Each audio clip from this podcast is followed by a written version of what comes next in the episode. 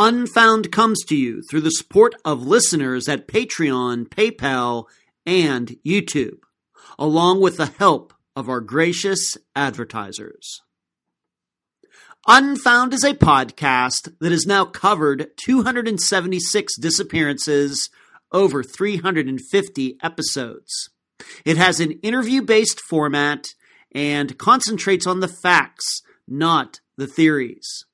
Today, and for the 13th time, I will take you back to the beginning, then right up to the present, as I cover recent updates on many of Unfound's cases.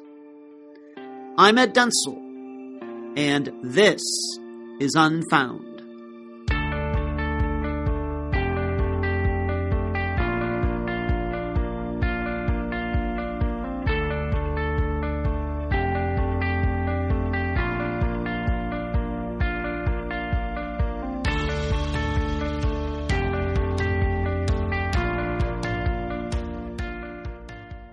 Beginning with update episode number 12, I've cut to a minimum the pomp and circumstance of the previous ones. If you'd like to get a detailed report on how Unfound went from nothing to something over the past six years, please listen to the first seven minutes of the update episode that came out a year ago. That would be update episode number 10. Before I go any further, you might be thinking that I sound a little different than usual. You're right, I'm recording this on location at my father's place in Renfrew, Pennsylvania. I did not bring my microphone, the stand, and some of the other equipment I need to use that microphone uh, because it just would not fit in my bag to fly up here. So I'm using the MacBook microphone. I've already tested it out Everything's going to be fine. It's just going to sound a little different than usual, but I can assure you, you will hear every word. So let's do this. Unfound news. Right about the time this episode becomes available to the public, I uh, hopefully will be landing back in Tampa to get back to my regular routine of hermitness and late nights. I had a good eight days with my dad in Pennsylvania. Next, there will be no newsletter and Unfound Now for this month. Too much going on and no time to do either while I was in Pennsylvania. Will they come back at the end of January? Hard to say, because I'm going to be making some changes around here. Finally, I thank all of you for making 2022 the best unfound year yet. See you in 2023. I know many of you have listened to the updates before, maybe not all of the previous 12, but at least a few of them. And pretty much since the beginning, the format has stayed the same. Uh, the format is going to stay the same for this one. However, I'm sure that Unfound has picked up some new listeners since the previous update episode at the end of August of 2022. So, once again, I'm going to go through how I do this so these new people can understand the process. I started doing these update episodes, I think, in 2018, and we are now on update episode number 13. And they come out every three months the end of April, the end of August, and now here at the end of December. So the next one will be at the end of April of 2023. So the last Friday of April 2023. So when you see that it's an update episode, this means any updates on any disappearance that Unfound has covered, any update that has happened since the last update episode. So everything I'm going to be talking about here in update episode number thir- number 13 all of this occurred since the end of August or the technically the beginning of September of 2022. So these are updates, anything uh, that happened in September, October, November, or December of 2022. Likewise, with the previous one from August 2022, those were any updates in any of Unfound's cases going back way back to the first one of Susie Lyall. That one would have contained, uh, did contain updates from May, June, July, August of 2022. Likewise, when the next one does happen at the end of April, anything that happens between January 1st uh, through the end of April will be included in that one. So I don't want for all of you new people, new people, I don't want you to think this update episode is covering something that happened uh, a few years ago. This is everything that has happened just in the last four months. Also, the way I do this is, um, of course, it's getting a little more difficult these days given that there are 276 disappearances. But what I do is I go back and do as best I can to get a handle on any changes in any of the investigations for any of these disappearances in the last four months. Yes, all 270 some of them. And what I then do is I do not write a script. What I do is I just put some notes on the screen for each of the disappearances that I'm going to be talking about. And I fill in that just by talking off the top of my head. So if you hear any ums and ers and you knows, and maybe even some things are repeated, and I know I, I realize how much I use the phrase once again so much. I don't know if that's a nervous tick or what, but that is how I do this. So on my Mac uh, is where I record the episodes, but on my HP or is where the notes are, and I just go from one disappearance to the next. What I will do is I will read the intro that little part that you hear before every episode, before the music starts. I will read that for each one of these disappearances, just so everybody is reminded what the disappearance, the g- very general idea of the disappearance was, and what, what was known at the time in, in just a few sentences. And then I will go right into the update. There are uh, maybe a little bit of a difference this time. Is I do have a couple articles that I will be will be reading word for word. But for the most part, it's just some notes on the screen, just reminding me of what the update is, and then I take it over from there. So once all of the updates are done, that would be for the regular Friday episodes and the Unfound Now episodes, the monthly series that is done on YouTube. After that, we will have a moment of silence as I read off all of the names of the missing people covered, featured on Unfound, going back to day one for the both the regular episodes, the Friday podcast, and the Unfound Now uh, missing people as well. So let's get started. The first update Jason Jolkowski. Jason Jolkowski was a 19 year old from Omaha, Nebraska. He had a passion for broadcasting and the Chicago Cubs. On the morning of June, thir- uh, June 13th, 2001, his car was in the shop. So he began his 10 minute walk to meet a coworker who would give him a ride to work.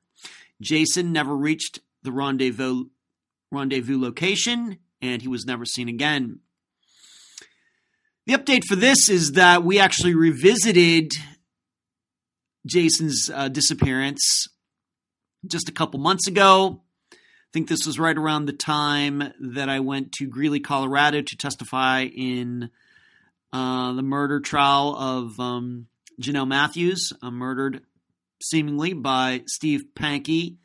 And that uh, Jason's uh, what we do here, we call them revisited episodes. We revisited his disappearance. It's still unsolved. And it's, I wanted to do that because Jason's disappearance still continues to be one of the most confounding, in my opinion. Here it was, it was the second disappearance we ever featured on Unfound going back to September of 2016. And it has stood the test of time, I guess, as one of the the most uh, the one of the hardest ones to understand, and so gave um, myself an opportunity to use all of my education to look at it again with new again with new eyes, unlike back then when I was a newbie at all this. Um, Also, I guess it gave a lot of the listeners who have learned a lot in the last six years to look at it again. Hear the interview that I did with, with his mother, Kelly, back then. And then it also gave me an opportunity to talk to Unfound's think tank over there at patreon.com forward slash unfound podcast about his disappearance. So we do those we do that. We revisit disappearances, what, maybe three times a year. So there's probably one revisited episode per every update episode. And so for this time, it was uh, Jason's. I'm glad we had an opportunity to do that.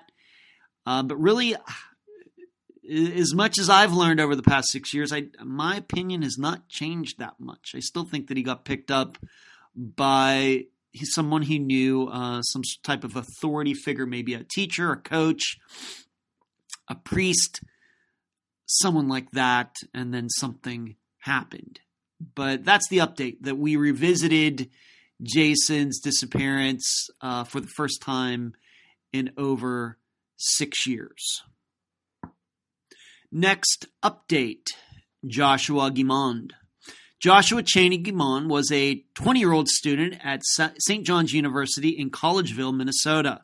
On the night of November 9th, 2002, he was playing cards with his friends in their dorm room. Around 11 p.m., he left the room. His friends thinking he went back to his dorm. He was never seen again.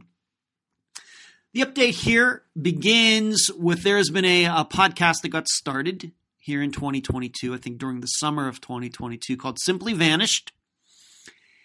And at least to start, it had multiple episodes on Josh uh, Josh's disappearance. I now see here in December of 2022 that the host has started to branch out into some other disappearances. But uh, and if you haven't listened uh, to that podcast, I would recommend you go do so. Uh, once again, it's called uh, Simply Vanished. It's on Spotify, iTunes, and elsewhere. And you should know that coincidentally, the, the name of the host, his name is also Josh. And I had a top opportunity to speak to him before he got started with the podcast, and then uh, during the process of him releasing uh, these episodes concerning Joshua Guimond's disappearance. Uh, some of the things that have gone on because of this podcast is that, first of all, there's been a lot of talk about what was on Joshua Guimond's computer at the time. It seems uh, within the last uh, couple years, if not just even within the past year, just in 2022 alone, there's been a deeper look at Josh's computer, and the conclusion that the host has simply vanished has come to that is that Joshua Guimond was gay. Now, I will tell you, having listened to all of those episodes, I'm not as convinced. You can listen to it and decide for yourself. And where what has gone from that is it is it possible that Joshua Guimond was like covering things up? And was he going to see another man that night and, and then something happened? Certainly possible. I I, the way I understand it, to me, the evidence is somewhat flimsy. Uh, we hear a lot of things about men going missing due to their sexuality. Craig Freer, Brian Shaffer, um, Steven Koecher, and of course, all of those are still unsolved. But I feel the same way about those as, as well. There, there's just nothing that convinced me uh, about any for any reason there was no reason for me to believe they were anything than what they portrayed to the public, and that was being uh, uh, heterosexual. Uh, but I think where this came from, there was a, there were a couple stories uh, from the Collegeville area about men who had been picked up and threatened, and somehow they got away. I'll say that I don't believe those stories either. We hear a lot of crazy stories, a lot of disappearances that we've covered have stories like that. Just never seems they they um, turn out to be true, but I certainly could be wrong. The other um, part that has come out of this, kind of related to the podcast, but but um, there were a bunch of men's pictures found on Josh's computer, and those pictures were finally made public within the last few months. I don't know what's come of it. Uh, I could not find anything that they've been able to put names to any of these men, but I think because these the pictures of these men were on Josh's computer, it is leading people to think that uh, this might have been some dating site. There were dating sites on the internet back 20 years ago and that he could have been trying to meet men over the internet. Maybe these are the pictures of some of those men trying to track these people down to see what's up with them. Having, I guess, if, I guess what I would say is that if it makes you gay that you have pictures of men on your computer, then I guess that means I am gay and a lot of other straight men are gay too. I don't know what to make of it. It once again, it just seems uh, a bit flimsy to me. But on the other hand, if they have trouble tracking these guys down, and maybe these guys are, even if they are tracked down, uh, you know, it, at least one of them is evasive about all of it. Maybe there's, um, maybe there is something there.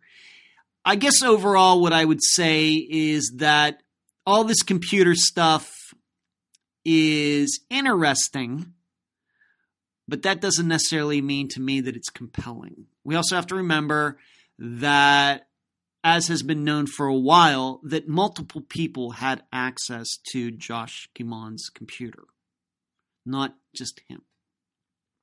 So who knows what who what could have been done on his computer when he wasn't around. I even, can even go back to my college days, which were 10 years before Josh even went missing is that it was quite common for people who had computers. I did not have a personal computer, but friends of mine did. They'd let you just go in and use it if you wanted to type up something or print something, and they had a couple, you know, rudimentary video games on there. They'd just let you use the computer whenever you whenever you wanted, as long as they trusted you.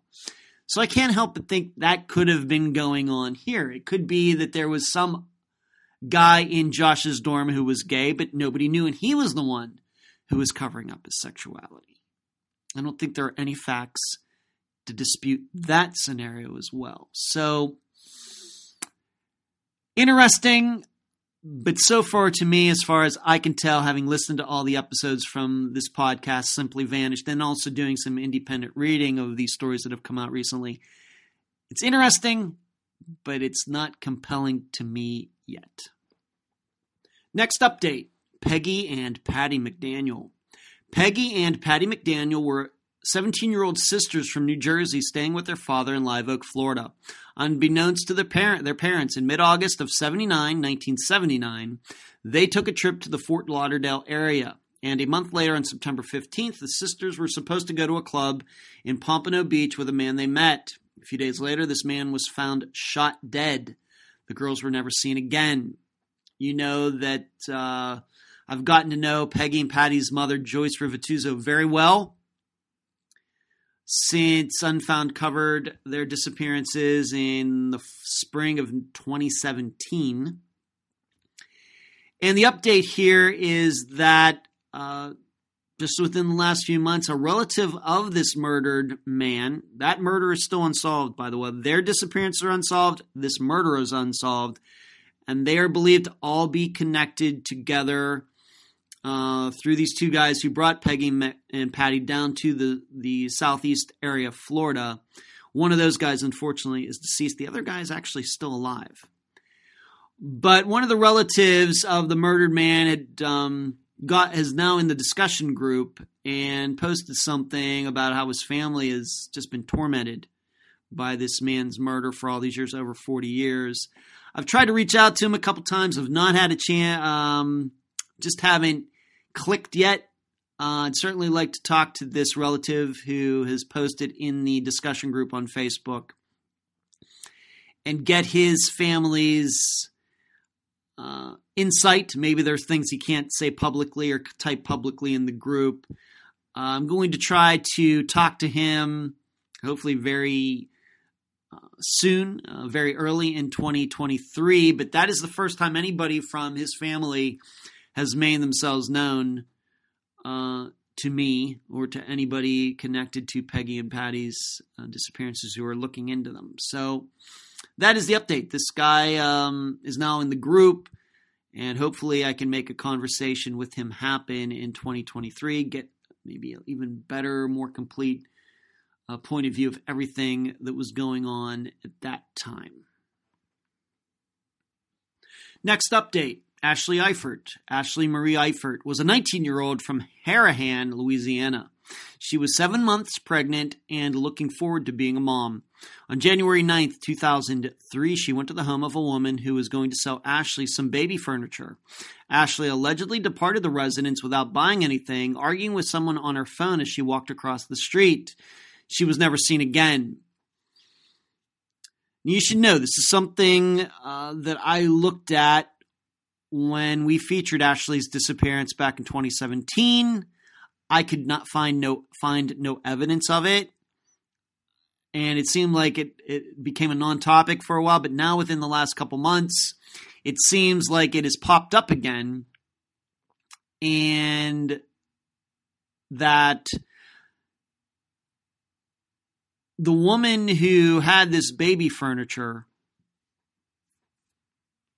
who we know her name and uh, know the address where she lived at the time, all of that. And it's popped up again that there is a connection between her and Ashley's boyfriend, the father of her seven month uh, um, to be baby.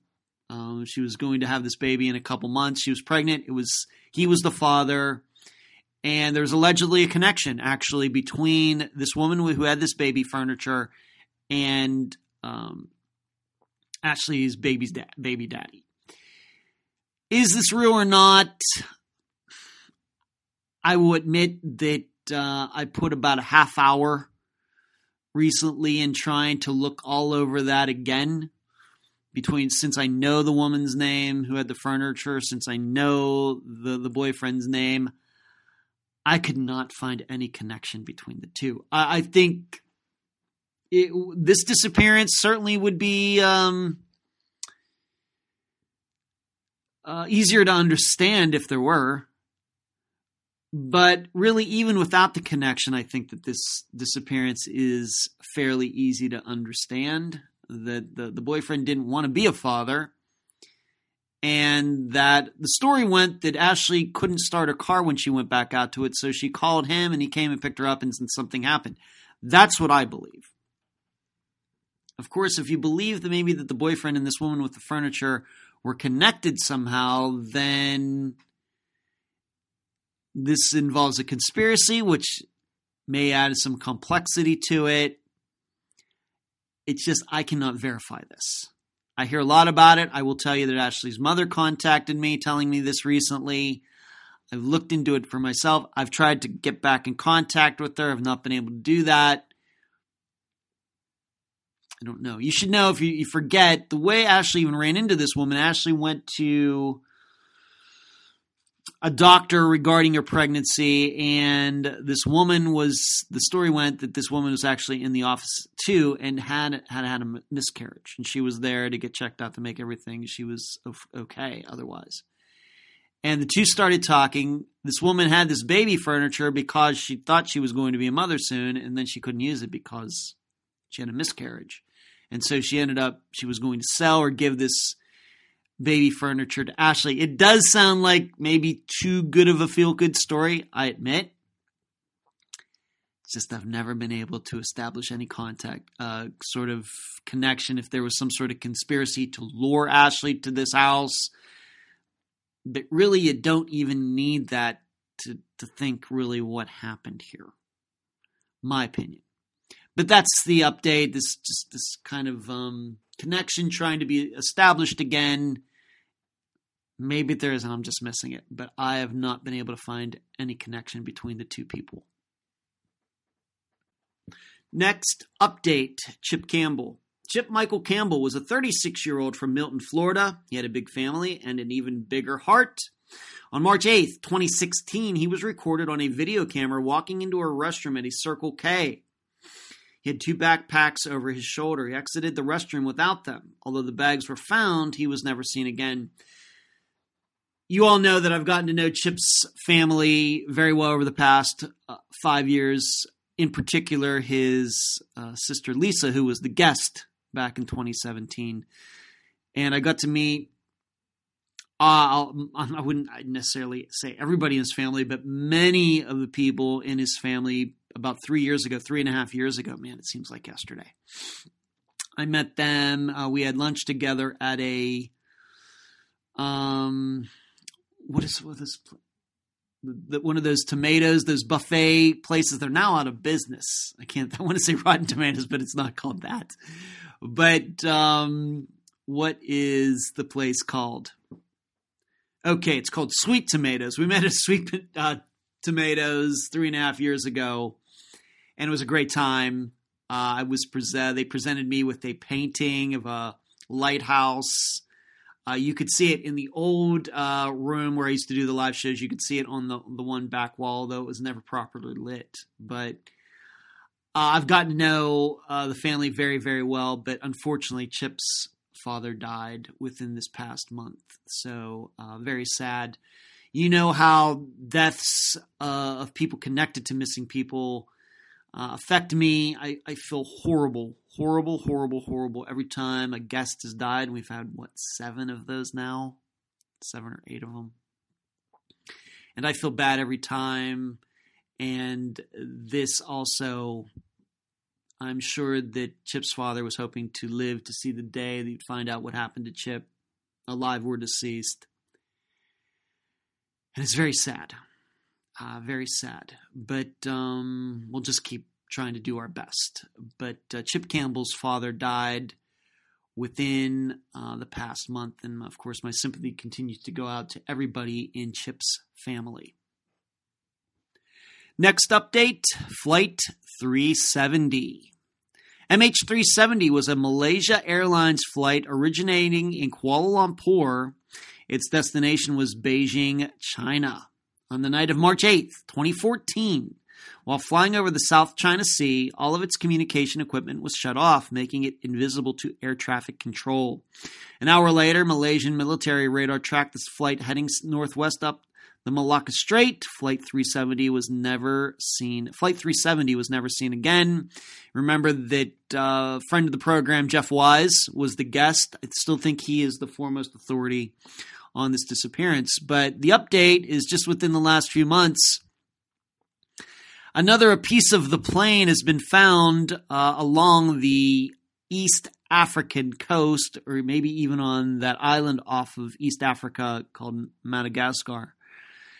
And it's not like it just floated up on shore recently. It, it seems that somebody was using it. Were they using it as a washing board or an ironing board or something like that? They, they were using it as some sort of solid object, like for a table or something. And it turned out that that this uh, was a part from some sort of commercial airline. Now, the problem is that there is a belief out there, and I think it's held by Jeff Wise himself is that all of these pieces that have been found over the years since have all been planted. None of them, coincidentally or not, have any markings to prove that they were ever part of the jet that was Flight 370, as you realize that uh, all Boeing 777s are the same, except for the outside painting of them, and then maybe the airlines choose their you, you know unique colors for their seats, so everything matches up. If you've flown Spirit or Southwest or United or Allegiant or whatever, that the jets themselves are the same. It's the painting, the logo, and then the interior colors that are the main difference differences. And none of these pieces, they're I guess what I'm saying, all these pieces are somewhat generic. None of them had any painting on them that should that would say they were from a Malaysian Airlines jet, whether it be a 777 or anything else. So that's really called into question all of this. And what also was going on, there was a particular guy that was finding most of this, and how was he doing that? There have been studies done on these pieces that have ended up in the West Indian Ocean, uh, doing a lot of um, flora and fauna, I guess, uh, studies on them, microbes and seaweed and mollusks and everything. And it just doesn't seem to ever check out right that these items really floated in the water for as long as they should have to make it from the East Indian Ocean to the West Indian Ocean. So I'm not sure what to make about all this. I have my doubts. I continue to believe that Jeff Wise is certainly onto something with uh, his theory, which is certainly outside of the norm.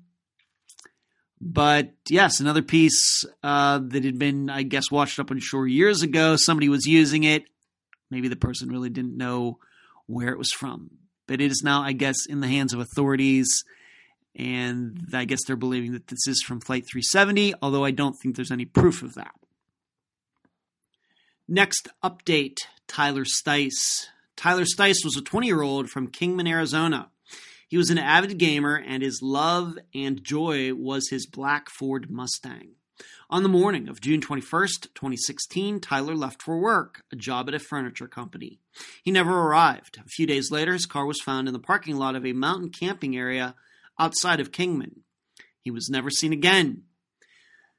The update here is I don't know if this is much of an update, but I thought all of you would want to uh, know something. You may remember uh, people who've been with the podcast maybe for at least the last three years. You may remember that a few years ago, uh, a YouTube channel, which I'm not going to mention, and asked for permission to use the interview I did with Tyler's sister, uh, Jessica Curtis, in their presentation of Tyler's disappearance. And I said no. And the host, uh, did he or she, maybe it's he or she, I really don't know. But the person posted my response and kind of got very snarky with me saying no. Now, I think, you know, hopefully by this time, everybody who listens to this podcast knows I say no to everybody for reasons that I've gone over on and over and over many times, although not recently. I'm not going over it again. There are reasons that I always say no.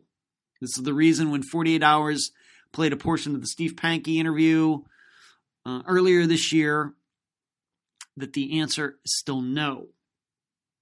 If they would have asked, I would have said no. There are fair use rules here in the United States, but if somebody's going to ask me, the answer is always no. Now, given the the amount of subscribers and views that this YouTube channel gets, and you would think that I would have been inundated with like a thousand of these emails because what happened after this is a couple people did email me you're so rude. You're this. You're that for not aren't you trying to help solve these disappearances? The answer is always no. I know more about my work than you know about my work person emailing me. There are reasons and it has nothing to do with me being rude. I'm one of the most gracious true crime podcast hosts out there, most one of the most giving that has ever existed. But the answer is always no. But what's funny to me is that allegedly this channel has all these views and subscribers and everything. I have maybe gotten 10 snarky messages. Despite this host featuring my, you know, response to him very prominently after I said no to him. I've gotten maybe 10. And the only reason I'm talking about this, I'd totally forgotten about all of this. But just within the last couple weeks, somebody posted on a YouTube video that had nothing to do with Tyler Stice about this. You know, why is it you said no to that other channel about use uh, that allowing them to use uh, the interview that you did with Tyler's sister? Just out of nowhere, I'd totally forgot all about it and then here it popped up again. So there you go. Uh, but being that there are only maybe I've gotten 10 messages or po- posts or comments like that in the past three years, it tells me something uh, but this is neither the time nor the place. But it's only, despite all the, the views and subscribers the channel has gotten, I've only gotten like 10 messages like that. You would think that there would be more. Moving on. Bill Underhill. This is one of the uh, few updates where I'm going to read an actual news story. William Campbell Underhill was a 20 year old from Minneapolis, Minnesota. He was an avid fisherman and had overcome polio as a child. On March 2nd, 1969, he went to a house party attended by many of his high school friends. At some point, he left, departing well before the festivities ended.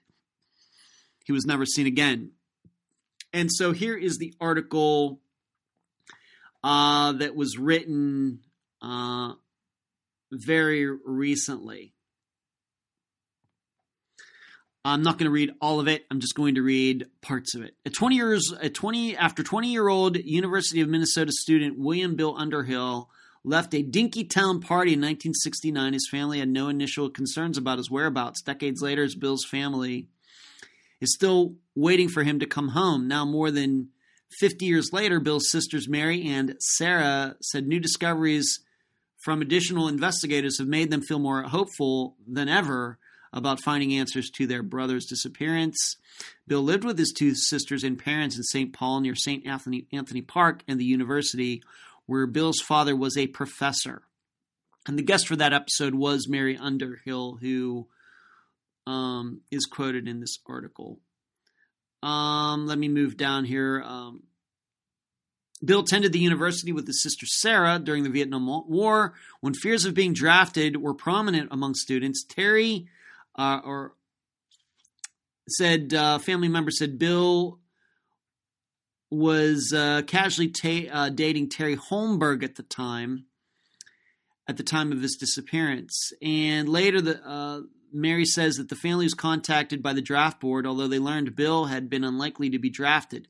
However, she said they believe Bill contemplated uh, completed a draft physical, but remain unable to confirm it. On the night of approximately March 1st, I've already gone over uh, the details of his disappearance. Um, but something in here, something uh, believed to be that night, sometime believed to be that night, Terry Holmberg, Bill's girlfriend, said she, or ex girlfriend, said she received a call from Bill that immediately made her concerned. He called, and I could just tell something was wrong. He sounded very sad and he was saying goodbye. He told me to stay a nice person and he wouldn't tell me where he was. I thought maybe he was breaking up with me. I didn't realize until later he had disappeared.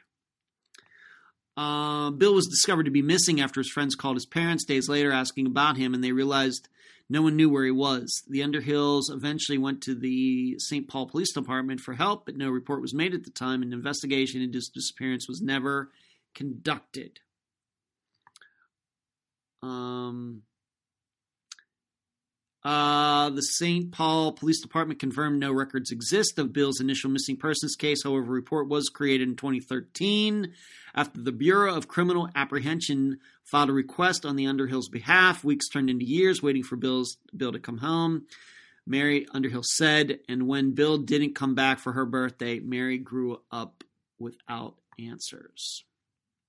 Oddly written article, dare I say it.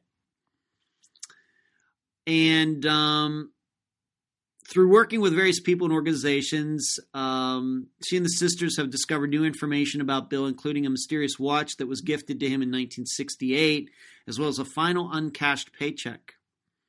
And investigators said they are attempting to verify the paycheck.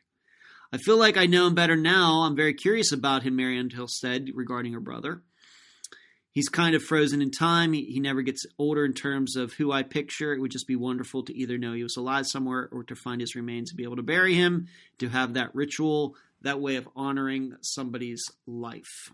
So that's an article on a disappearance that is now 53 years old uh, that just came out within the last couple months.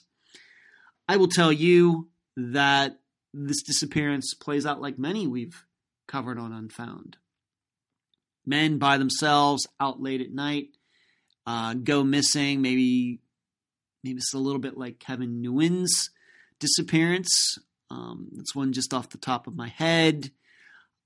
There's nothing that I was told at the time, nothing that I've discovered since then to believe that there was any foul play in Bill's disappearance, but it does seem like he was going through some things. And it should be known that very near to where this party was and seemingly where he made this call from is right along uh, the Mississippi River. So this is just something we have to keep in mind for all of this. But that's the update. I think that's maybe the first article that has been written been written about Bill's disappearance in quite a long time. Um, but um, better than nothing for sure. Next update Nicholas Masucci. Nicholas James Masucci was a 60 year old from Kearny, New Jersey. He was a businessman and sharp dresser. On September 18, 1974, he had lunch with his daughter. Then he said he was driving to Brooklyn for business, but he didn't say who he was, who he was meeting. A couple days later, his car was found in Manhattan. He was never seen again. Uh, the update here is that uh, Fran continues to correspond with my assistant Eric, Dr. Eric Grabowski. And I think Fran is trying to get some sort of maybe film done. Maybe a documentary about her father and his disappearance and all of the um, all of the things that he was into. Uh, he was connected to the mob. He was not uh, I don't think a main player, but as I think we talked about at the time of his uh, episode, that he had connections to some odd families. He was mentioned in FBI reports regarding organized crime in New York City, uh, New Jersey area. And maybe all of that uh, can be put into some sort of documentary, something like that. In fact, I just spoke to Fran recently about all of this. However, you should know, though, that without saying too much, uh, Fran's personal theory as to what happened to her father goes in a completely different directions. So, you know how these things go with documentaries and making films. We'll see if it happens. Uh, if it's going to be good, certainly will not be done in 2023 because these things take time. But it does seem like something has started uh, to get cooked up here. Next update Tom Brown. Thomas Kelly Brown was an 18 year old from Canadian Texas. He was president of his class and loved acting and public speaking. On the night of November 23rd, 2016, Thomas was on his way home after hanging out with friends. He stopped to get gas in his Dodge Durango. He was never seen again.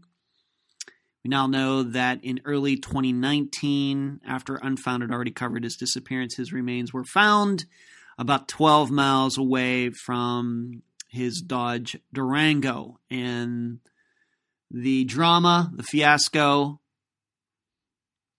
the sensationalism, the conjecture, the theorizing, and everything else has continued ever since. The only update I would say is that despite all the talk, despite all of Michael Crane's appearances on that radio station hosted by that guy in Texas, not the investigation has not moved forward at all. A lot of talking, a lot of, um, as you've heard me say before about maybe Tom's disappearance and a few others that is unfound is covered, and maybe of course quite a few that unfound is not covered. Tom Brown's disappearance is a cottage industry. Anybody who wants to get into true crime podcasting or get some attention for their TikTok account or Twitter account, or maybe they're looking in to get into um, being paid to try to solve uh, missing persons cases, which, as I tell all families, you never pay anybody a dime, ever. Ever, never, ever, ever, never, ever. You never give anybody any money regards to trying to solve your son or daughter's, your siblings, your parents' disappearance. Never do that. But this kind of feels to me like what's going on uh, right now. People v- jockeying for position, and the the disappearance itself uh, continues to stand still. And it's like trench warfare during World War One. Nobody can move either way. No progress is being made anywhere. Um, and it's very unfortunate. I haven't been wasn't involved in since, since the beginning. Uh, when Unfound covered Tom's disappearance in the summer of 2018, of course, that would have been about what was that? I guess I would say a little over a year and a half after Tom went missing. And I still remember the first message I ever got regarding it. A friend of Penny's had contacted me, and I've since then I've been watching all. Of course, I covered it, and then have watched everything since. It has been the biggest mess that I've seen in the last what would it be four and a half years since I covered Tom's disappearance and it has every it has nothing to do with Tom Brown, has nothing to do with his family, in my opinion, but it has everything to do with um, the people the family has chosen to, you know, be in league with, if you want to put that way, ending a sentence with a preposition, but has everything to do with, of course, the investigation at the time, Nathan Lewis and others um, that was bad, but we cover a lot of disappearances that have horrible investigations with people not knowing what to do to do. And then all of the other people who have jumped in since. But surely Tom is not to blame for this. Surely not. But he and his death, whether by foul play, suicide, accident, whatever else, he and his reputation continue to suffer for it. I, I, I continue to say, these people call themselves professionals. It's a joke. It's an absolute joke. It's horrible. And I think I can say this now that with 276 disappearances, doing this for six over six years, none of these people know what they're doing. This Michael Crane guy, Phil Klein, all these other people who are supposed to be professionals regarding this, None of them. It's disgusting. And how do I know? The investigation is at a standstill, but these guys can't stay away from microphones and TV cameras and everything else. That's how I know it's a mess. Next update Nico Lisi. Nico Anthony Lisi was an 18 year old from Addison, New York. He was a wrestler and loved the outdoors. On September 30th, 2011, he and another young man left New York in a pickup truck. Over the next few days, Nico's traveling companion arrived in York, Michigan, while Nico was seen by a friend in Franklin, Tennessee, alone. He was never seen again. The update here is that if you've been following these update episodes for a while, you know that Nico's name has not been mentioned uh, very often, but the update here is that there were remains found in Franklin, Tennessee within the last couple of months. You might have seen that story, but you might not have seen uh, that the remains were determined to not be Nico. Uh, fortunately or unfortunately, depending, I guess, how you look at it. But not Nico. Uh, Nico's, yeah, it's not forgotten. Surely I remember all the specifics, uh, well, not the specifics, but a lot of the, the general information regarding his disappearance. But it is a unique one. Somebody in New York goes to Tennessee, and then you might also remember that his truck was eventually found stripped down um, sometime after he went missing. And but unfortunately, uh, it has not led to finding Nico. But that is the update. Uh, remains found, but not Nico Lisi. Next update Kelly Sims. Kelly Diane Sims was a 27 year old from Kelso, Washington. She was a mother who loved playing pool and darts. On the early morning of October 16th, 1990, Kelly was dropped off two blocks from a local bar because the driver, a friend, was headed in a different direction. Kelly never arrived at her destination. She was never seen again. Should know that uh, for the interview I did for Kelly's episode, it was a friend of hers. And I was instructed at that time, this was been a disappearance, I think that we covered sometime in 2019. The family had directed me to contact uh, this particular friend, and that is who you hear on that episode. And I thought this friend did a fantastic job. Well, within the last couple months, uh, the family, the same family, the same people who told me to con- to talk to this woman and interview her for the episode. Now, keep in mind, the episode's been out for over three years. The same people who told me to talk to her and interview her, and the episode's been out for three years. Now have contacted me and told me to take the episode down. Uh, here's one thing Ed Dentzel, Ed Dentzel doesn't do. He doesn't take down episodes. I don't do that. I do maybe do some other things, but I do not take down episodes once they have been posted. And I told this family member that, and that's how I ended up earning a, or unfound myself, ended up earning a very bad review that you can now read uh, for the Facebook page. Uh, that person uh, wrote something there, and I've just left it there. And just so you know who that is, that is actually one of Kelly Sims's family members. And uh, this is one of those ways in that, as I've tried to explain different ways at different times, I don't consider myself to be necessarily an advocate. I think an advocate in this position probably would take down an interview or something, anything to pe- please the family. That's not really what I do. I'm here to help, but there's also the job of reporting and getting things correct and truthful and factual that also plays a huge role in what I do. And in this particular case, I think the the family, I don't know why they've changed their minds. And like I said, the interview has been out there for three years and it's unchanged for all these three years. They're only now getting around to not liking the interview or something. I just don't know. But I don't take down interviews. I don't take down episodes. Uh, this is why we go through the process of talking to people, trying to talk to the absolutely the correct person. We go over the information. I put these interview outlines together. Uh, if it is somebody who necessarily isn't connected to the family, I'm making sure that the family says, yeah, this person certainly is okay to talk about our missing loved one. And the guest for Kelly Sims is, was absolutely the best person, and the family said so.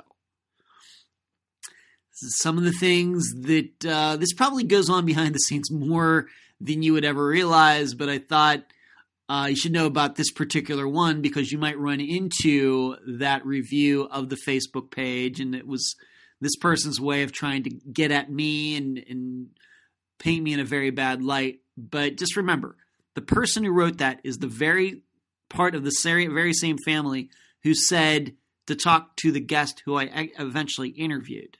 So try to make sense of that. Next update Barbara Frame. Barbara Sue Frame was a 38 year old from Zanesville, Ohio. She was the mother of three and worked for the subsidiary, subsidiary of a car manufacturer. On January 30th, 1985, at approximately 5 p.m., her ex husband came over to tell Barbara their divorce lawyer needed to see her. Barbara left her house for this appointment. She was never seen again. The update is you might remember one of the previous updates, it's been a while, maybe a year, that uh, some remains were found in Zanesville. And this is the follow up story. The human remains found at Chaps Run Park in late January, I think of January of 2021, have been identified as a Zanesville man missing since uh, summer, uh, summer of the year before. Chief Tony Corey confirmed the results of a DNA analysis came back to Justin Titman, a 32 year old homeless man known to stay in the area where his body was discovered. Titman's mother, Donna Ramsey, announced the news of his death on a Facebook page created to bring awareness to his case. Breaks my heart to make this post. I'm not sure my mind is even thinking properly. I never thought I'd have anything to do would have anything to do like this. We got a call today. The body found in Chaps Park was Justin. At this time, Corey could not say the cause of death how the case is classified for investigation purposes. His mother, however, believes foul play was involved. On Sunday, family and friends of Titman are hosting an awareness event for missing and murdered persons. So, that person, the remains that were found in Zanesville, not Barbara Frame. As I stated before, with uh, Nico Lisi's update, we find remains like this that they're not the person we're looking for. Is that good news or bad news? I guess it just depends. Next update Jonathan Estes. Jonathan Paul Estes was a 35 year old father of two from Bogue Chitto, Mississippi. He worked in construction and was active in his church. On June 2nd, 2018, Jonathan was at home and spoke to his best friend. Jonathan then said he was going outside to see whether police were going up and down his road. He was never seen again. Uh, the update here is that his ex-wife still has not gone on trial trial for the theft of that type of um, tractor uh, machine they call a bobcat. To remind all of you that after Jonathan went missing, his ex-wife started selling stuff, including this piece of equipment. The problem was it wasn't hers and it wasn't Jonathan's; it was Jonathan's father's. She sold it, and at the time of the episode when it came out, that piece of equipment was still missing. And it was believed, at least at the time the episode came out, that this could have something to do with Jonathan's disappearance. I think now that we know that it isn't, or it wasn't, and the piece of equipment, this Bob, Bobcat, was eventually found and returned to the rightful owner. But in the process, Jonathan's ex wife is supposed to go on trial for the theft of this. Still no word of when this trial is ever going to happen. Um, I think I had spoken to Jonathan's sister Melissa, who was the guest back then. Uh, I think I spoke to her the summer before the, the, the last update, and there was no news. And I think that's what it's going on now. So the update is that this trial that you would think would have happened by now. I mean, we've had the Carlos Rodriguez trial, we've had the Steve Pankey trial, we've had some other things that have gone on with trials now that COVID is. I know people are still getting it, but you know what I mean uh, that is kind of receded. This hasn't happened yet. Why? I don't know. Next update Molly Miller and Colt Haynes. Molly Miller and Colt Haynes were respectively 17 and 21 year olds from Wilson, Oklahoma. They'd only known each other a week, but might have been headed toward a relationship. On the evening of July 7th, 2013, Molly and Colt were passengers in a car that got involved in a police chase. The vehicle got ditched, and the driver made it back home to his house the next morning while Molly and Colt seemingly got lost trying to call friends to pick them up. They were never seen again. There's a podcast uh, that has come out called Partners in Crime. Now you should know the that is the title of a couple different podcasts out there. Um, the one you should be looking for is the one that is hosted by the Dorfmans. This is a local one, I think, to Oklahoma. Maybe there are local reporters that have decided to work on this. I've not had a chance to listen to it, but maybe you want to check it out. But uh, that is kind of the update that there's now a, a podcast devoted exclusively to Colt and Molly's disappearances. Overall, I still think there's something that is completely misunderstood about this disappearance. Uh, obviously, even well before Unfound got involved, and this episode I think came out in 2019 or into 2020. Um, a lot of attention has been given to its really unique circumstances. And you would think that it would have been solved by now. I just have to be honest. I think there's still something about all of it that is not understood very well. Very well could have been foul play, but I just don't think foul play is as clear cut a great theory as everybody else seems to think. I'm still confused on how they were out there all night and nobody could find them, but suddenly somebody else went in there and found them right away and killed Mo- Molly and Colt. It's a little hard to understand. And couldn't they have just followed the car tracks? With their phones. They could use his uh, flashlights, follow the car tracks. It was out in the, you know, tore up all this grass and mud. Just followed the tire tracks right to the main road. Could they not have done that? It's just a little confusing to me, and that it just seems like there's just a huge piece of that that's missing. And I don't mean the piece that would actually solve it, but think there was more that was going on maybe between Molly and Colt just themselves than that had nothing to do with the driver Con Nip. I, I can't rule that out. I just think if it was just as simple as them being deserted, then people went out there and killed them or whatever, this would have been solved by now because it's so many moving parts, a lot of uh, this is not the people doing this were not a bunch of James Bond supervillains. So, and I realize the local sheriff was bad. I I just don't know how much that really has played a role in keeping these disappearances unsolved. I think it's a misunderstanding of what truly went on after Con Nip got home that night. I think is the part that is misunderstood. But that's me. But you want to check that podcast out. I've not listened to it yet. It may stink. It may be great. But um, it's called Partners in Crime. And the one you should be looking for is being hosted by, are they husband and wife? I think they may be. Uh, it's the Dorfmans. D O R F M A N are the hosts. Next update Tyler North. Tyler North was a 27 year old from Harlan County, Kentucky. He was the father of two and loved hunting and fishing. On the evening of Sunday, June 24, 2018, Tyler left his sister's. He was allegedly headed home. However, Tyler turned into a local park. Instead, he was never seen again. We now know that he was lured there by his ex wife for sex. They had actually been getting together since their divorce for sex.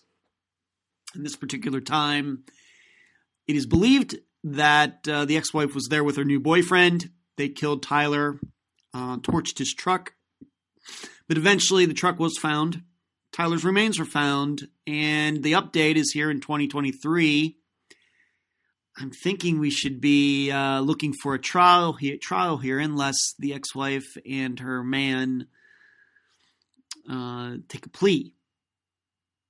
That is the update. Just to tell you, the trial's not happened yet. I'm not even sure if it's on a docket anywhere, but I got to believe in 2023, if these two people choose to go to trial, that it will happen sometime. I guess to me, it sounds seems like a pretty clear cut case, but maybe not. And when that happens, that will be part of that update episode, and I'm sure I'll talk about it during the live show as well.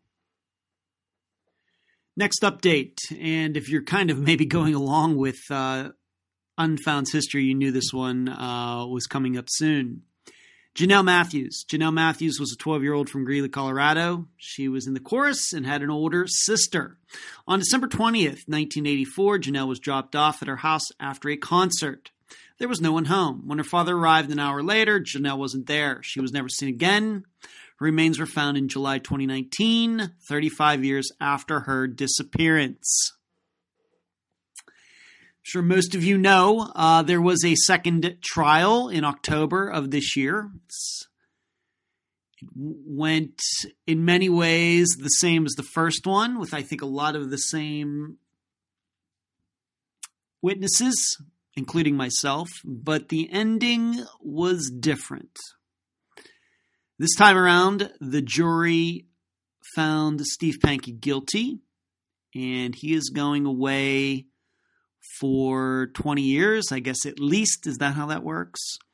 By that time, he will be in his early 90s. I have to believe that unless uh, something, I don't know what I wouldn't call it strange, but some, if there's some sort of appeal, something, it seems to me that Steve Pankey is going to die in jail how do I feel about this? What do I think about all of this? I was surprised that the trial, the second trial, did not end in a hung jury just like the first one. I I have my doubts that Steve Pankey killed Jonelle Matthews. It's nothing against the prosecution. That's nothing against the defense in either trial. That's nothing against uh, Jonelle's family or anybody else who's been affected by what has gone on over the past 37 years. I just don't simply believe that uh, the prosecution made its case. Uh, I even ran the generalities of the case on Christmas Day. I coincidentally was in the company of two lawyers one of whom works for the the city of Pittsburgh as a um I'll just I don't want to get into I don't want to be able to, him to be identified. But anyway, um let's just say that um he spends a lot of time in court. And uh, both he and his wife, she is a lawyer as well, were a little, at least the way I explained the trial and the disappearance and the murder, they were both confused on how a jury could convict Steve, given that the prosecution in Greeley, Colorado, never was able to show that Steve was ever on that street. There was no DNA connecting him to the house or to the remains. There were no fingerprints connecting him to the house or anything else. They, he didn't live in the area.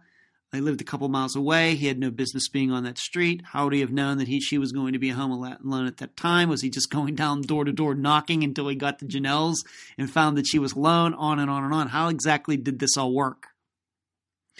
And even after the first trial from a year ago, uh, October 2021, at some point, maybe that update, maybe year the year ago, uh, year update from a year ago, that would be update episode number ten. Did I do it then? But I kind of went through like the step by step. How did that all exactly work? That somebody allegedly went up to the house and made the footprints, and then they got raked over. Where was Jonelle when the prints got raked over? Had was she already dead by that time? Uh, did she just stand idly by while the, the footprints got raked up? When you really start thinking about the step by step process in which that would all have happened, you will start to find a lot of complications. And I have even been as provocative enough to say that I'm not totally sure that Jonelle was abducted. There's no proof any violence occurred. There's no proof of that. So, and I even had somebody, the live show right after I got back from Greeley, somebody asked me in the chat during that live show, what would I have done had I been on the jury? And I said, I would have hung that jury from now to the end of time. I think the other guy mentioned during the trial by the defense, by both defense teams, both the um, the glass guy, the last name is was his last name was Viorst, Steve's attorney in the first trial, and then the public defenders in the second trial. They both offered up this other guy, the guy who was visiting his mother and sister across the street, just happened to be there that evening. In so many ways, he makes a better suspect than Steve Pankey. Yes, I know his family gave him an alibi, but that doesn't mean anything. It doesn't mean anything. And in fact, as one of the investigators from that time in the late 80s said, they never cleared the guy across the street. They never could prove that his alibi was true. It's just what the, the family said. And then they admitted that he went out and he went after after midnight, but nobody knows where he went. If anybody saw him, nothing. So uh, how bad do I feel bad for do I feel bad for Steve? Uh even if I think he didn't do it, I don't necessarily feel bad for him because he talked himself into this. He wanted uh, attention for all of this, and he got it good and hard. And that should be um, a warning sign, that should be a word of caution to anybody, guilty or not, who thrusts himself, herself into the middle of this because they want attention. Stay out of it. Now, granted, if you are guilty, would like you to talk as much as possible. But I think that I you, you know where I'm going with this. We have so many people who say so many things regarding disappearances, making stuff up, wanting the attention. This is as good a good an example of any that just stay out of it. Keep your mouth shut. Stay away. Don't do this. It's wrong. If Steve wanted attention, he got it. And now he can get a different type of attention in jail, whether, once again, whether he is guilty or not. So Uh, I continue to believe that there's just so many questions regarding this that I don't think are ever going to be resolved. You should know that Jonelle's uh, sister did send me a, a message uh, about a month ago. So, like November of 2022, she was very gracious. I was very gracious.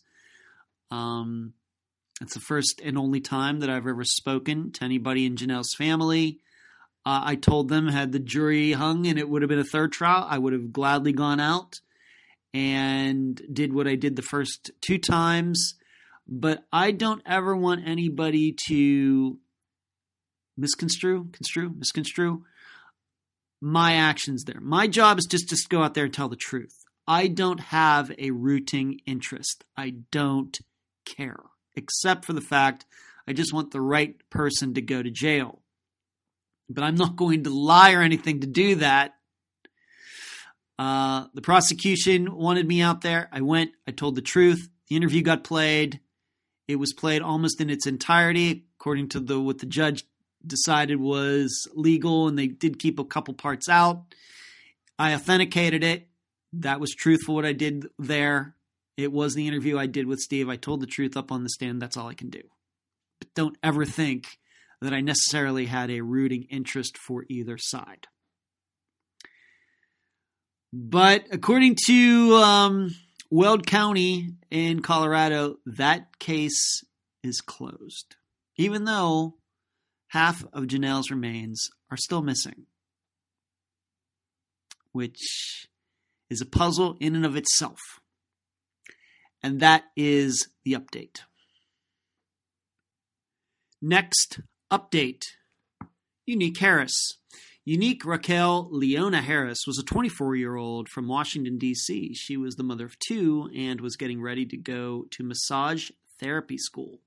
On the night of October 9th, 2010, Unique put her children and cousin to bed. When the kids woke up the next morning, Unique was gone. She was never seen again. Uh, we now know that Isaac Moye is suspected in Unique's disappearance, um, meaning that he probably murdered her. And this is kind of like Tyler North's, uh, the update for Tyler North, in that I think we should be expecting a trial uh, for this guy, Isaac Moye, M O Y E, in 2023. The difference, of course, between Unique's case and Tyler's is that Unique, to my knowledge, is still missing. I don't believe her remains have been found, either, either or they have, and the prosecution's kind of keeping a tight lip on that. But we should be expecting that. Seems a little um, unclear on how Unique and Isaac um, met or ran into each other. I have to admit, though, that this does kind of give off the feeling that they were at least casual friends, uh, maybe getting together for adult activities once in a while. I do not believe that Isaac was a stranger to Unique when he caused her disappearance, but we need to keep our eyes peeled for that in 2022. Uh, him going on trial, of course, if he doesn't take a plea. Next update Toby Anderson. Toby Eugene Anderson was a 16 year old from Northern California. He was a prankster who had spent time in juvenile hall. During the year of 1986, Toby spent time in Selma, Oregon with his uncle and family. Everything seemed fine. Then in the fall, Toby, Toby allegedly ran away, was never seen again. Two big um, updates, uh, topics for this update. Uh, first, uh, they've gotten approval. Uh, they got approval within the last couple months to do at least one additional search in an area. Not sure if that search has been done or not. Um, but uh, you might remember there was a prior update, I think, where there were some remains found. I don't think that those are going to end up being Toby. But there was uh, talking with Denise recently. Uh, there was a search that went on or is going to go on in 2023. And then the other update is that there was a woman who has hesitated to talk for a long time, and finally, uh, and there's reason to believe that she might. I'm not necessarily saying she knows something about Toby's disappearance, but she's been reluctant to talk uh, to police for a lot of years. But that has finally happened. Not sure where it's going to go. Let's just say she would be in a position to maybe know things after the fact. Just leave it at that. So I, I got the feeling from Denise, um, of course, for a disappearance that is now 36 years old, almost 37 years old, that maybe trying to very slowly move in a positive direction here. I know Denise is uh, working very hard to do that. Of course, the older disappearance gets, the, the generally the tougher it gets. Maybe some it's not all the time, but I think that's a general rule. So she has a work cut out for her, but I think uh, this woman going to police finally opening up at least a little bit could move things forward. And as I think I've stated in a couple prior updates for Toby's disappearance, there is an idea out there that his disappearance could be connected to someone else, but uh, still, I can't really get into that publicly. Next update Audrey Herron. Audrey May Herron was a 31 year old from Freehold, New York. She was a nurse and the mother of three. On the night of August 29, 2002, Audrey left her job in Catskill to make the 20 minute drive home. Audrey never arrived. She and her Jeep were never seen again. First update I should uh, uh, make a point to say is that uh, her daughter, Audrey's daughter, Sansia, who was a guest on the episode, she got married. So maybe you want to send a congratulations to her. It wasn't like within the last week or anything, but uh, sometime this year she did get married after uh, she was on Unfound. Uh, but for the purposes of this update episode, um, a few months ago, Adventures with Purpose, a couple um, guys from that group, not the guy who is now in trouble, but a couple of them went up to that area looked around in the um, the bodies of water, and really they're not even rivers; they're more like creeks, and did not find anything. I cannot say that I'm surprised by that. I think it's. I'm perfectly willing to believe that Audrey drove off drove off the road for some reason in her jeep, and I, I can perfectly believe that. Um, but just did not lend itself to her going into a body of water that would have been able to hide the vehicle this long. Uh, the only way that could have happened is if she really went out of her way, something very, very unusual happened. And I'm still inclined to believe that she was not actually headed home that night, but was maybe going up to her parents because they were coming home um, from Florida with Sansia, and I think may I, am guessing Audrey might have had the plans to surprise them or something, and something happened between the hospital and their house, and that uh, she would have been driving in a totally different direction. But Adventures with Purpose got involved uh, for a few days and did not find anything. Like I said, I'm not surprised. I give them all the credit in the world for giving it a shot, but I think that this disappearance is not that kind of disappearance. If she went off the road, uh, Audrey, Audrey is still in her Jeep uh, somewhere on land in the woods, off a curve or over the guardrail or something like that, not in a river or lake or anything like that. My belief. Next update Lonine Rogers. Lonine Ray Rogers Lonnie to those who loved her most was a 29 year old from Saegertown, Pennsylvania. She was deaf and the mother of two. On the night of January 7th, 1981, Lonnie was at home with her children and husband. After putting the kids to bed, Lonnie's husband claimed she left with another man. She was never seen again. The update here is I want to tell you about uh, the book that Allison wrote. Allison is Lonine's daughter. She was the guest for the episode. I hope you will find it. Check it out. I will admit I've not read it yet, but that does not keep me from wanting all of you to check it out and read it. I just have not had an opportunity. You know um, how busy I am. The book is called A Daughter's Journey and Story of Resilience. Like I said, it is by Lonnie's daughter, who is the guest, Allison Duiker, D U I K E R. I hope you will find it. Check it out. And please let her know that you heard about her book on Unfound. That's the update. Next update Paul Sanders. Paul David Sanders was a 17 year old from Mesa, Arizona. He was originally from Missouri and very athletic. On August 14th, 2001, someone, the person may or may not have been Paul, driving Paul's truck was pulled over by law enforcement in Tucson.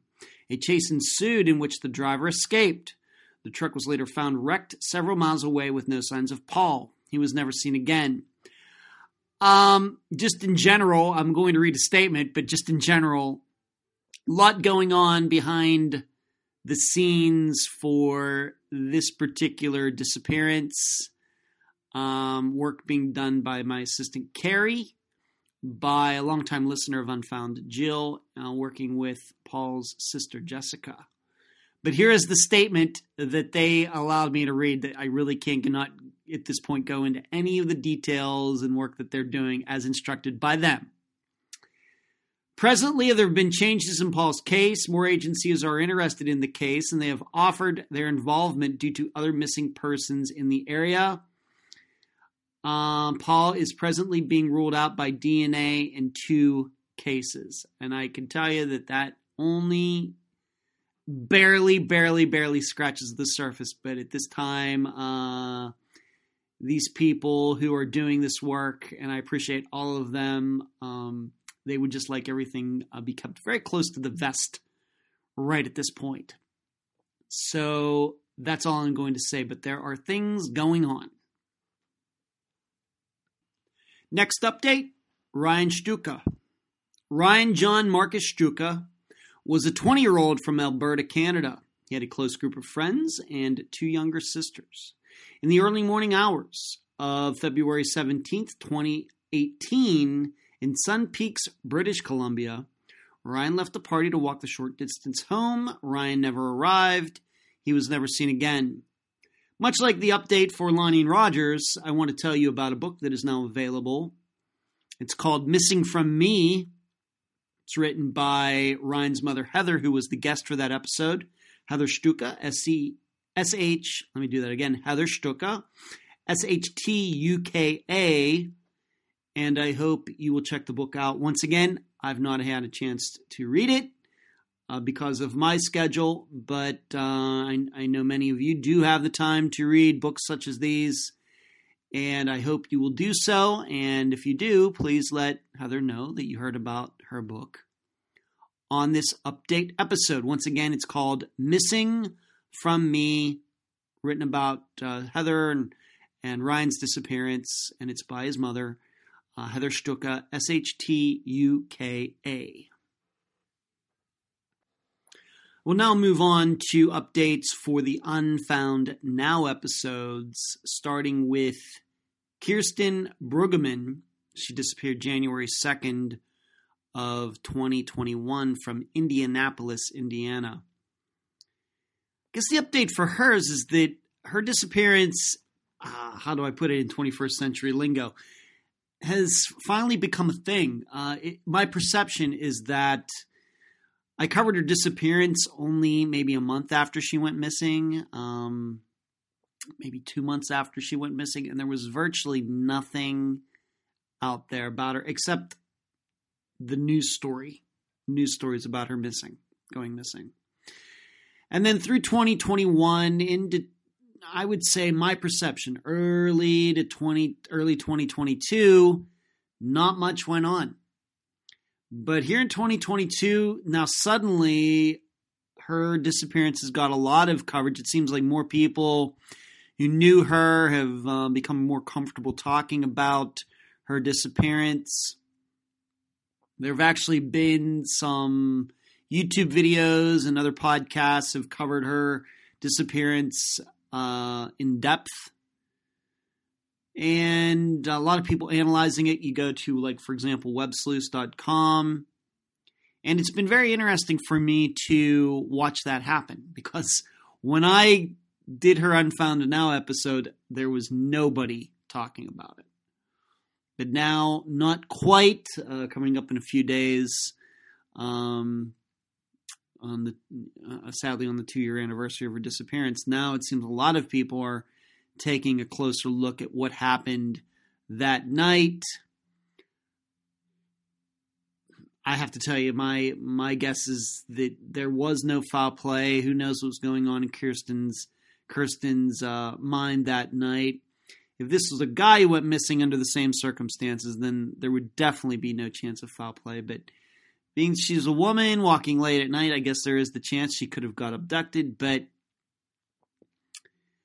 the way she left, the way she took off, where she went, tells me that she had something in mind. Just the way I look at it. But I'm glad to see her disappearance is getting more attention. Maybe that will get it solved. Next update Michael Vaughn. This little boy went missing from Fruitland, Idaho on July 27th of 2021. Suddenly there's a lot going on, and I'm going to read an article uh, regarding it. Uh, after more, and this is an article is just within this is just within the last couple months, as you would ex- suspect, given this is uh, update episode. We only cover information that's come out in the last four months.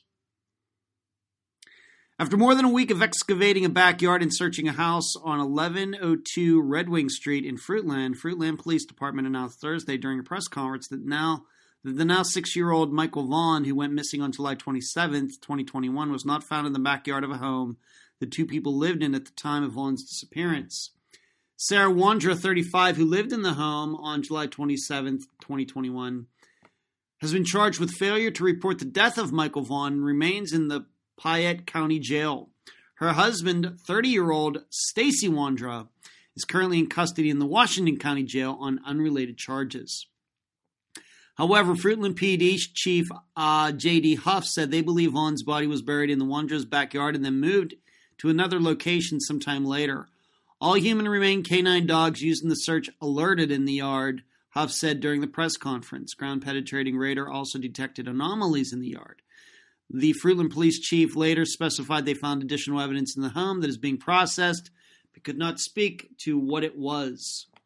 Huff also announced the identities of two more people thought to have had firsthand knowledge in the abduction of Vaughn.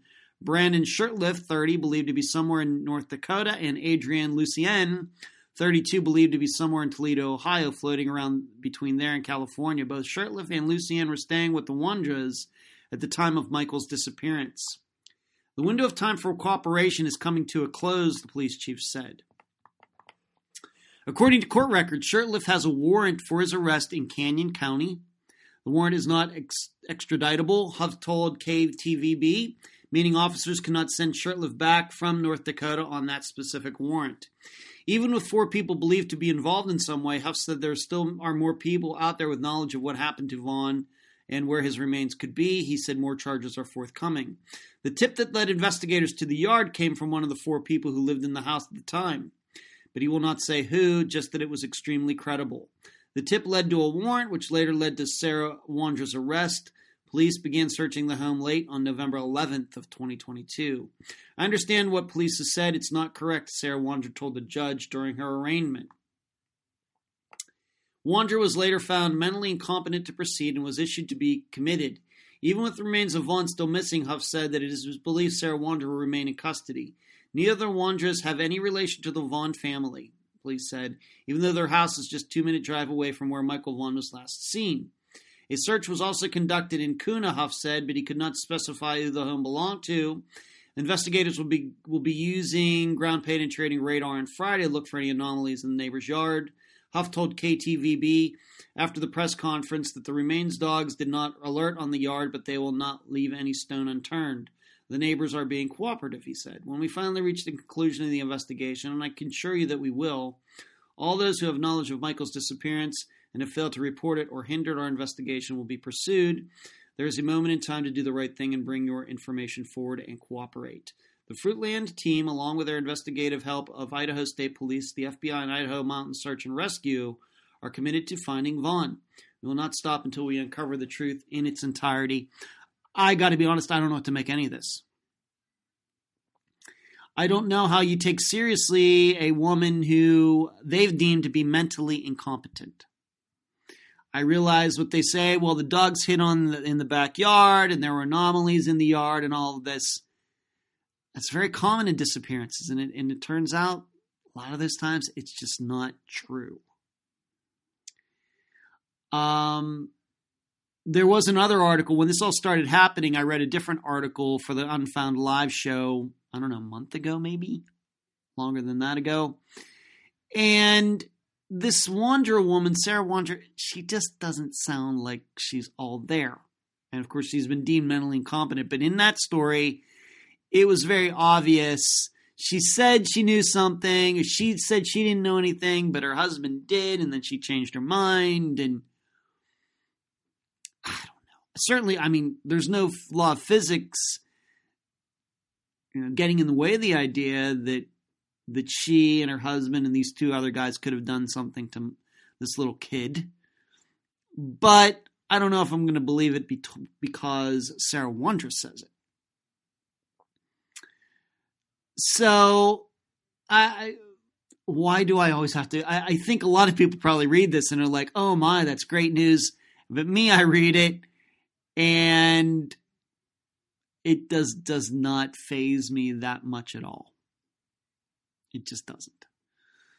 A lot of weird people out there, anomalies, and you start talking about well, there are anomalies in the dirt. Well, there was there a hole there or not? Don't ta- start talking to me about anomalies. Was there a hole no- there at one time or not? And we know, and you all of you know how I feel about dogs. But that's an update. I guess it's better than nothing but I'm still not convinced any of these people had anything to do with his disappearance. If you remember, originally it was believed that one of Michael's um, he had been left behind with some adult family member, and then the other people came home, and the person's like, "Well, I don't know where Michael went," so it was a lot of suspicion on this person. Now they're looking at strangers two blocks away. I don't know. I would not be be surprised if none of this goes anywhere not to be negative. Moving on.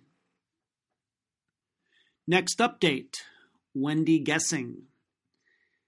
From the story comes from Crest Hill, Illinois. Close family and acquaintances of missing Crest Hill resident Wendy Gessing are losing hope that the longtime girlfriend of Pizza by Marci- Marchelloni owner Scott Harris is still alive. Harris shares the same sentiments.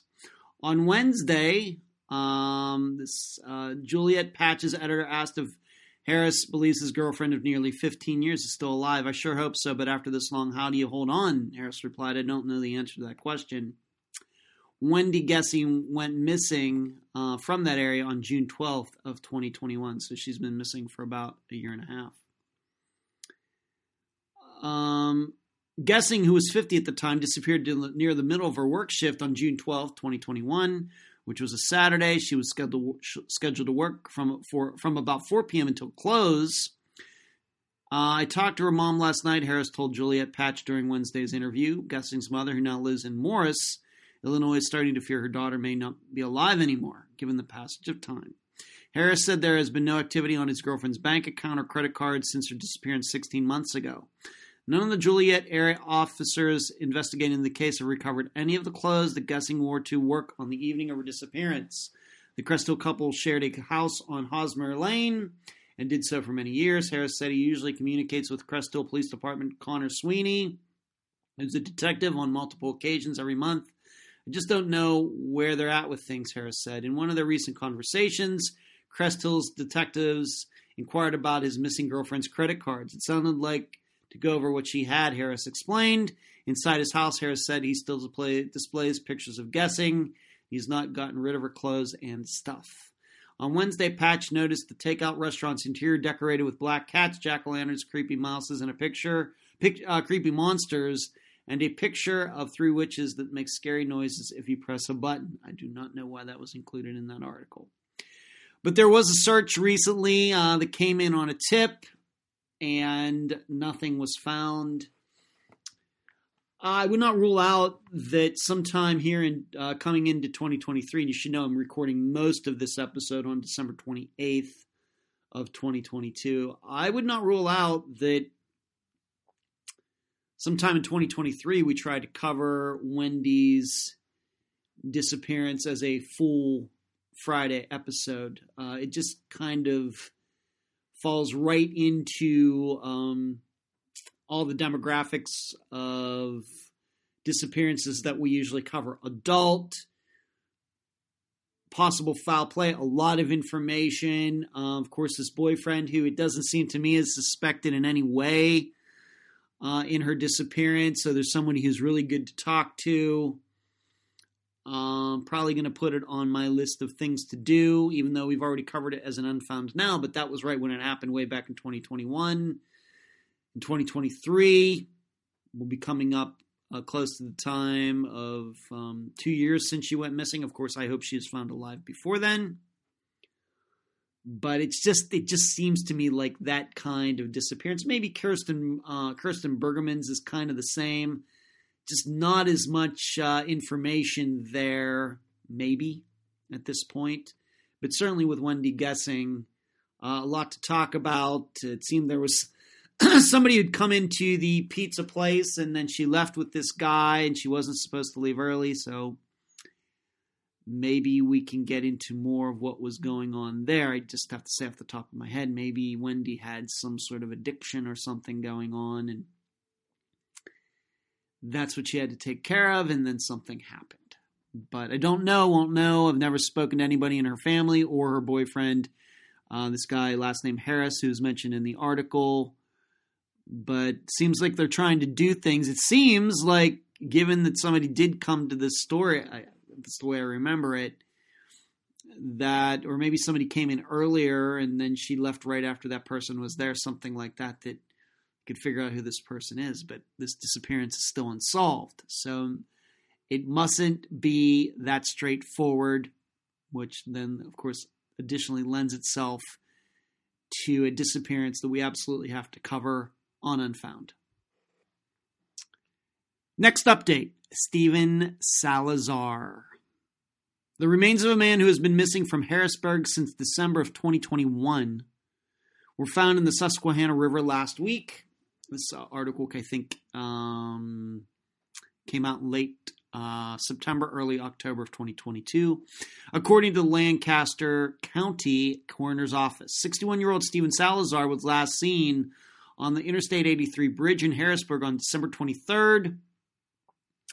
On September 29th, two kayakers reported finding human skeletal remains on well Weiss Island, the coroner's office said. Members of the coroner's office went to the island around 7 p.m. and worked with state police to evaluate the scene over the course of two days. Authorities found multiple skeletal parts. A forensic odontologist, hope I got that right, helped examine the remains of the Lancaster County forensic at the forensic uh, Lancaster Forensic Center, and were able to positively identify them as Salazar.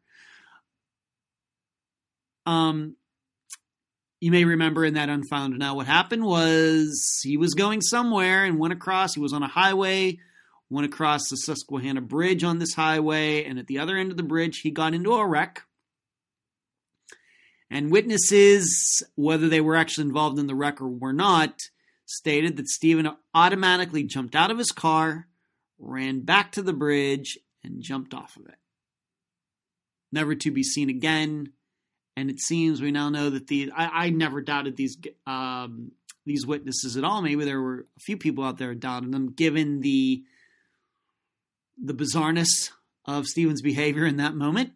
I can certainly understand that, but this is what happened. I never had any doubt about it. In fact, I will go as far as to say I did not think that his remains would ever be found. Go into a river, good luck. But it took about, uh, what would it be, nine months, 10 months, and his remains were found. Now, why he did all this, I don't know. I've not read anything from the family on what was going on with him. Did he, was the wreck on purpose? Uh, was, could it be that the wreck was his attempt to commit suicide and that didn't happen, so he went and jumped off the bridge? Maybe.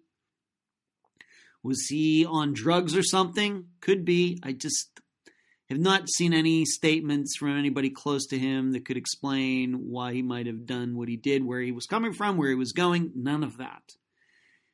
This just shows you how difficult these disappearances can be to decipher.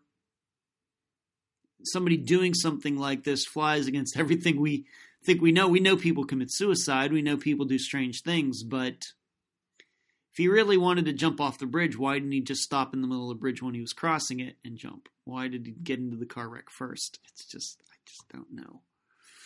This is what makes uh, most recently on Unfound the disappearances of Keith Call and uh, Sandra Haley.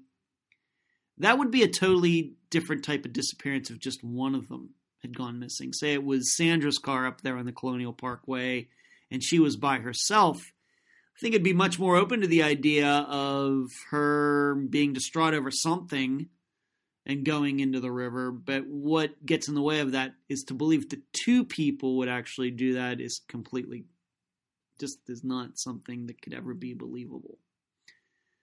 But that's how fine the line can be from one between one scenario and another scenario, even though the scenarios seem very similar, they're not. So Stephen, Sal- Salazar remains found uh, very sad. Next update Marie Peter Toltz. A friend of hers uh, emailed me. She went missing in LA back on late eight, in late April of this year, April 28th of 2022, and sometime after that, a friend of hers emailed me to give me a, a bit more of the story. And I don't know how much I can really go into, but we had a couple emails back and forth regarding all of this. And this person, and as you know, I get a lot of crazy emails, but I think this person was believable. But this person believes that Marie is on the street somewhere and doesn't want to be found. Uh, this person was also friends with Val Brooksmill, Brooksmill, who was Marie's boyfriend. And if you will remember, the way that went down is that he went missing the year before, and there was a story written about it. And then all of a sudden, he's found deceased on the campus of a local school near where Marie lived. And then right after that, she goes missing. And even though Val was uh, the guy was on NamUs as being missing, I don't think he was technically missing. It's just something about uh, the conversation I had with this person who contacted me, and now the, the idea that I get from all of this is that there might there was something going on here, having to do with child custody or something like that. But then he ends up deceased. Uh, still not sure what to make of that. I don't think that this person who contacted me knew what to make of it either. either. But then Marie goes missing right after that. Uh, this person does not believe was a foul play or anything, but Marie had a lot of issues. She could is probably homeless out there somewhere, hoping that she's still alive. But you know, I don't know what the odds are of that. But um, so I had, did have somebody who told me a lot more uh, information. All this I just don't know how much I can really go into. But neither of these uh, disappearances, um, just don't know how uh, they're very unique. Both of them, especially when one person shows up unfortunately deceased, and then the partner then goes missing herself. So Marie, if you're out there, hope you're alive. I hope you'll come uh, back to all of your friends and family. Um, but uh, very sad uh, what has happened between her and her boyfriend Val over the last couple years. Next update Dylan Rounds, and um, I'll get into this in a moment. But Lucin, uh, Utah, he went missing on May 28th of 2022. He was 20 years old. You remember he was the young guy who was uh, farming his own land out there in the middle of nowhere in Utah went missing, and there were allegations that uh, a guy who was kind of, I guess, squatting on this piece of land might have caused Dylan's disappearance. And not going to go through all of the uh, details, but you remember Dylan's boots were out there, and then his truck was somewhere else. There's really no update. There is no new information in the last four months, but I think this. Uh, it's certainly not a lesson to me because I think I said this uh, when I covered this as an unfound now back, I guess it would have been in June or July, that everybody has to get comfortable with the idea that these kinds of disappearances or even murders that seem like they're going to be solved very quickly are not. People were going crazy about, oh, this guy definitely did it regarding Dylan's disappearance. This guy did it, that did it. Oh, this is going to be solved and they're going to find him right away. Here we are, almost 2023, and there's nothing going on. So I I just have to go back to what I thought originally. I think that Dylan disappeared all by himself. Despite all these uh, felons and, and everything else uh, that went on, gun charges against these uh, people who were not supposed to have guns because of their criminal records. Just looking at the evidence the way I did five months ago, it just didn't seem to me that there was foul play regarding all of. So, but just this should maybe be a lesson to everybody. When you hear something like this and you think it's so obvious, sometimes that is just not the way it goes. So Dylan Rounds is still missing. We've now come to the final update, and I want to remind all of you after this update is done, we will have a long moment of silence as I read off the names of all the people featured on Unfound and Unfound Now. The uh, final update is for Elizabeth Capaldi. Coincidentally, was the most recent Unfound Now episode. Imagine that.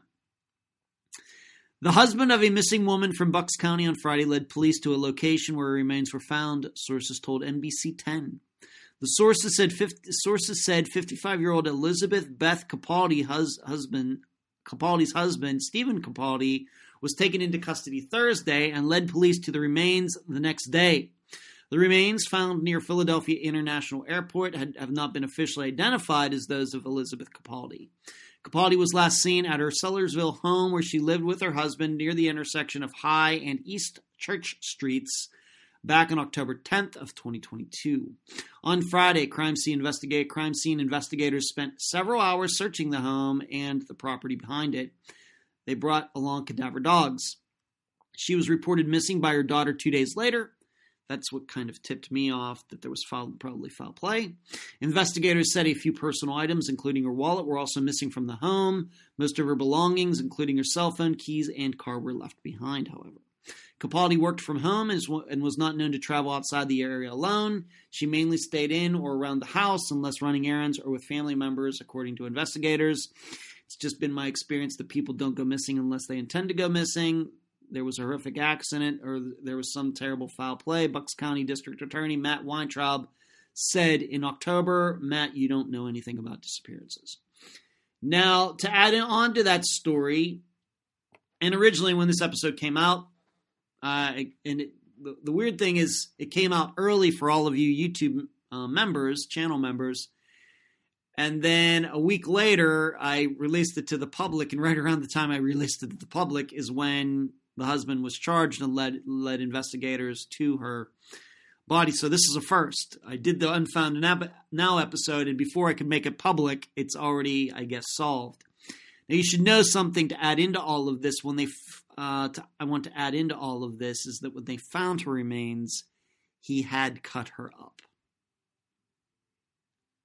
She was not all in one piece. So, what brought this on? Hard to say as I continue to believe with most of these kinds of disappearances where husband has surely caused his wife to disappear or boyfriend caused his girlfriend to disappear. Usually these are crimes of passion. These are not things that are planned out.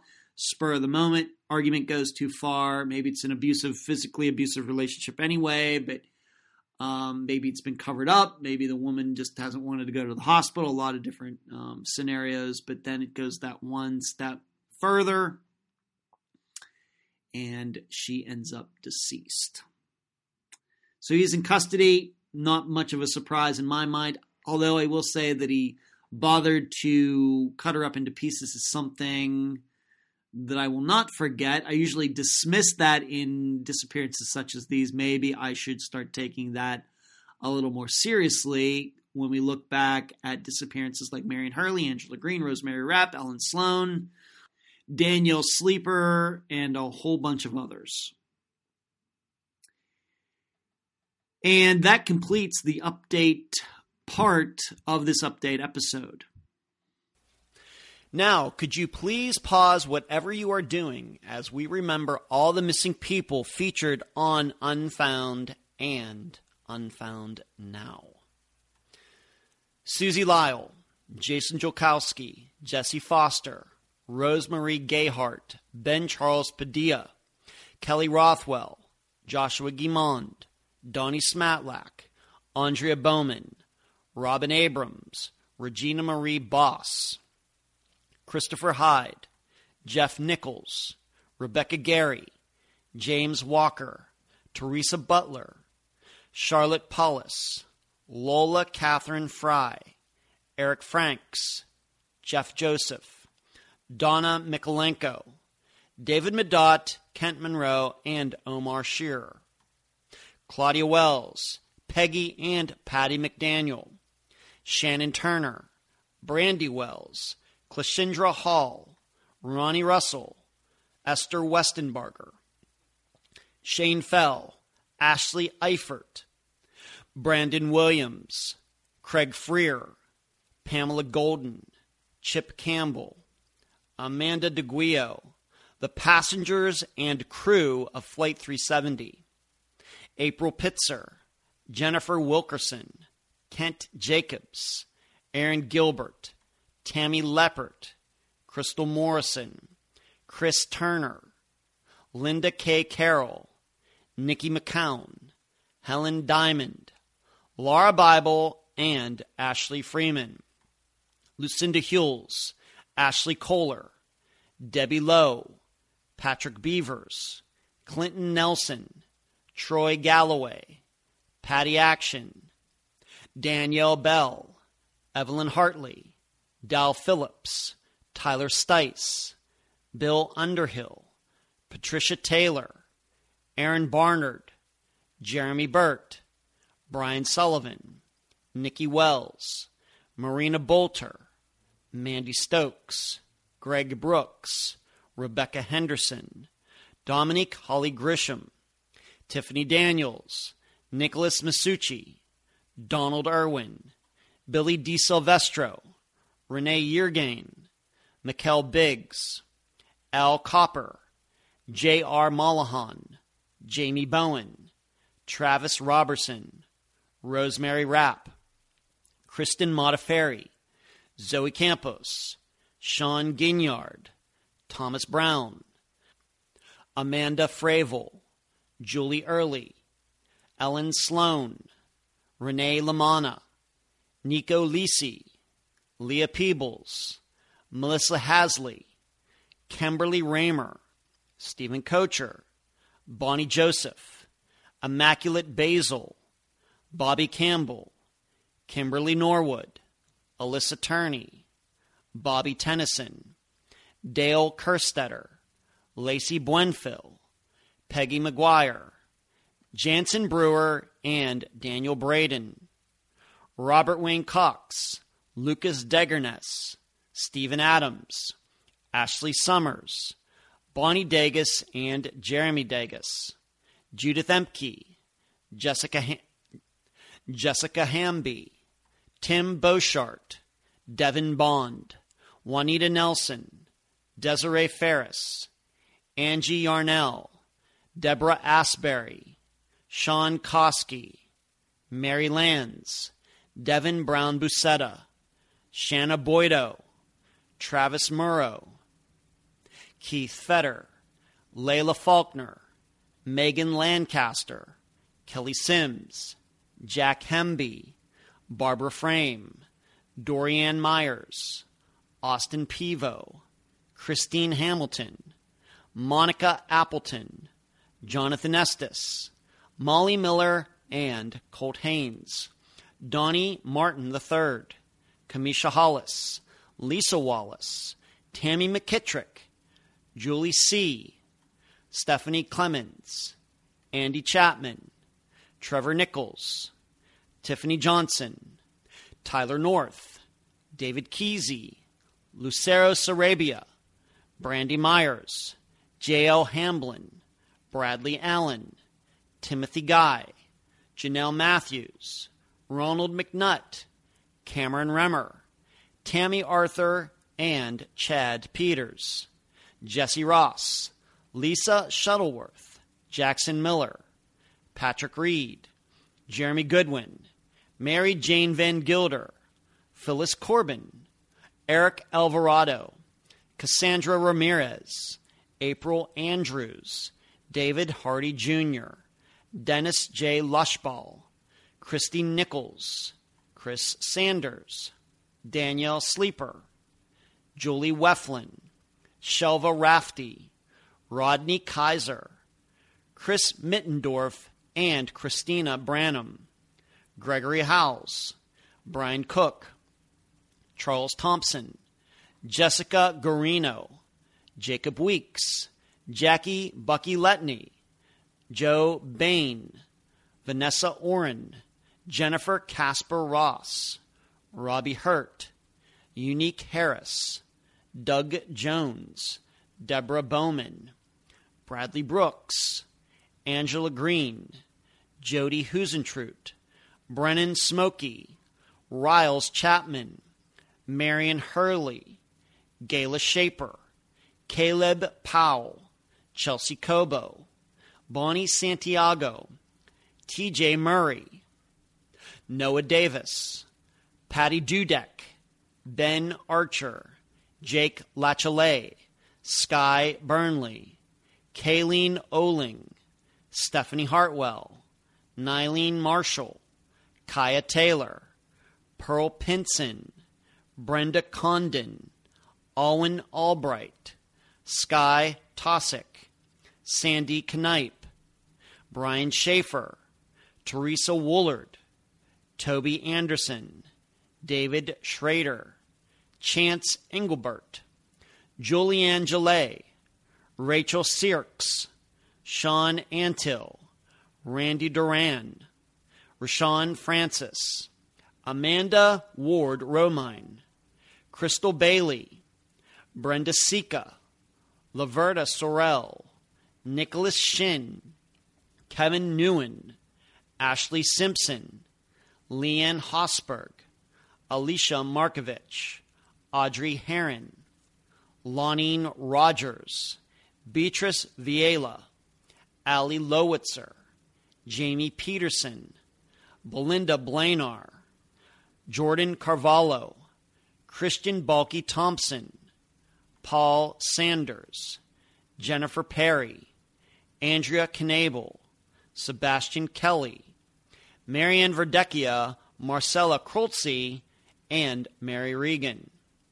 Sue Swedell, Mark Heimbaugh, Dub and Chance Wackerhagen, Kimberly Wilson Talley, Harry Milligan, Paul Egan, Steve Davis, Douglas Crawford, Rhonda Smith, Ryan Stuka, Daniel Villarreal, Mary Watkins, Bradley Strassner, Justin Gaines, Jacqueline Cooper, Holly White, Michaela Bally, Chase Lackey, Belinda Brewster, The Pickering Six, Jay Boyle, Michael Cummins, Danny Higgins, Chad Smith, Robbie Rumbold, and Jamie Lafebert.